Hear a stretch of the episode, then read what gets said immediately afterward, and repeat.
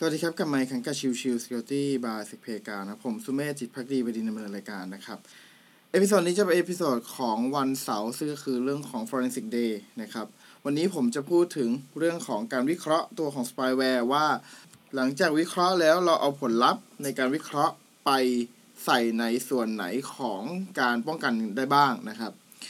คือในช่วงวันพุธที่ผ่านมานะครับ ผมพูดถึงเรื่องของวิธีการวิเคราะห์ เครื่องมือในการวิเคราะห์ตัวของ spyware ไปแล้วนะครับ ซึ่งแน่นอนว่ามันก็ไม่ได้แตกต่างกับตัว malware ทั่วไป หรือแม้แต่ตัวแอปพลิเคชันทั่วไป ยิ่งรวมถึงถ้าเป็น Android malware ที่เป็น spyware เนี่ยก็จะยิ่งวิธีการวิเคราะห์เนี่ยก็จะยิ่งคล้ายๆ กับเราทำ pen test ด้วยซ้ำนะครับ ทีนี้ถ้าเรามองเป็นในเรื่องของที่ว่าแล้วเราวิเคราะห์จากตัวของ Android spyware แล้วเนี่ย เราสามารถแยกชิ้นส่วนแล้วไปใช้ป้องกันอะไรยังไงได้บ้างนะครับ ซึ่งอันนี้ก็จะยึดไปกับตัวของทาง Pyramid of Pain นะครับ ซึ่งมันก็จะแบ่งไปด้วย 6 ส่วนหลักๆนะครับที่ผมเคยพูดไปแล้วก่อนหน้านี้นะครับเป็นเรื่องของ hash value นะครับเป็นเรื่องของ IP address นะครับ domain name network code artifact tool แล้วก็ TTP นะครับ technique tactic procedure นะครับในตัวของ hash value ก็ง่ายๆเลยครับ ก็คือเราเอาตัวของ APK ไฟล์มาหรือตัว IPA ไฟล์มาแล้วก็ทำการ hash ถูกไหมครับ เสร็จแล้วเนี่ยก็ไปใส่ในเครื่องมือที่เป็นลักษณะของพวก IDS IPS นะครับ เพราะว่านณปัจจุบันตอนนี้ IDS IPS นะครับ นอกเหนือจากที่มันจะ detect ในเรื่องของตัว traffic ได้แล้วเนี่ย มันยังสามารถรองรับการใช้งานตัวของ Yara ได้ด้วยนะครับ อย่างเช่นตัวของ Checkpoint เอ่ย Palo Alto เอ่ย ล้วนแต่รองรับการใช้งานตัวของ hash ทั้งสิ้นนะครับ ซึ่งรวมถึงพวก endpoint detection ต่างๆนะครับ ไม่ว่าจะเป็นตัวของ CrowdStrike นะครับ หรือตัวของ Carbon Black นะครับ ก็รองรับตัวของ Yara Rule เช่นเดียวกันนะครับ ดังนั้นถ้าสมมติเราเขียน Yara Rule เป็นเนี่ย ก็สามารถที่จะนำตัว hash ตรงนี้นะครับ ไป apply กับตัวเครื่องมืออุปกรณ์เหล่านี้ เพื่อจะใช้ในการ detect การดาวน์โหลดไฟล์ หรือการมีอยู่ ในเครื่องของ client ได้นะครับส่วนที่2นะครับจะเป็นเรื่องของ IP address นะครับก็จะเป็นเรื่องลักษณะที่ว่าถ้าสมมุติว่าโอเค ตัวของ Android เนี่ยมันมีการสร้าง traffic ไปที่เซิร์ฟเวอร์ใดเซิร์ฟเวอร์หนึ่งแล้วเราตรวจสอบแล้วว่าตัวเซิร์ฟเวอร์ปลายทางนั้นเป็นเซิร์ฟเวอร์ CNC ของ attacker นะครับ เราก็จะสามารถที่จะเอา IP นั้นเนี่ยมาใส่ใน list ในพวกอย่างเช่นเดิมครับ อาจจะเป็น firewall ก็ได้นะครับ หรืออาจจะเป็น IDS IPS นะครับ แล้วก็บล็อก การใช้งานในส่วนนั้นๆนะครับ ส่วนต่อมาก็จะคล้ายๆกันนะครับ ก็คือเรื่องของตัว domain name นะครับซึ่งตัว domain name เนี้ยก็จะเป็นตัวปลายทางของตัว attacker นะครับ ก็ถือว่าเป็นส่วนหนึ่งที่เราจะใช้ในการป้องกันการถูกใช้ตัว spyware ภายในองค์กรได้นะครับ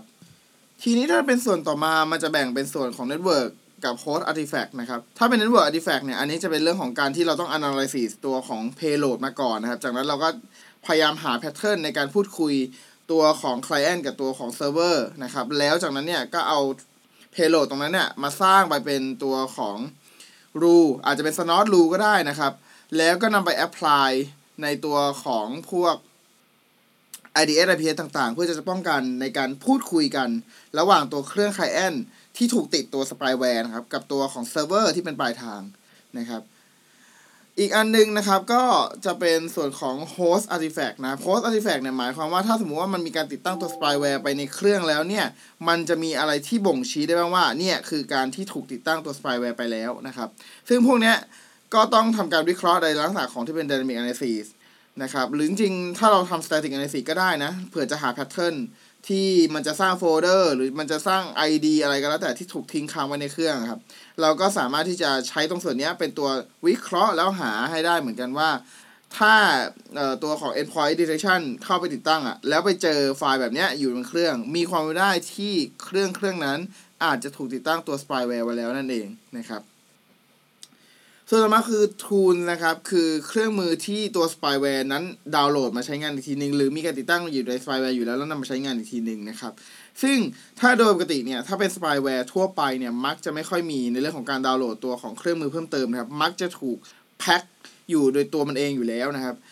แต่ว่าพฤติกรรมในเรื่องของตัว binary ต่างๆอะไรเงี้ยครับอาจจะมีการนำเครื่องมือของตัวอื่นมาใช้งานก็เป็นได้เหมือนกันนะครับ ดังนั้นเนี่ยก็ต้องดูว่าตัวพฤติกรรมของตัว spyware นั้นนั้นทำอะไรได้บ้าง แล้วตัวของฟังก์ชันในการทำงานแต่ละส่วนนั้นมีการเรียก binary ตัวไหนมาใช้งานนั่นเอง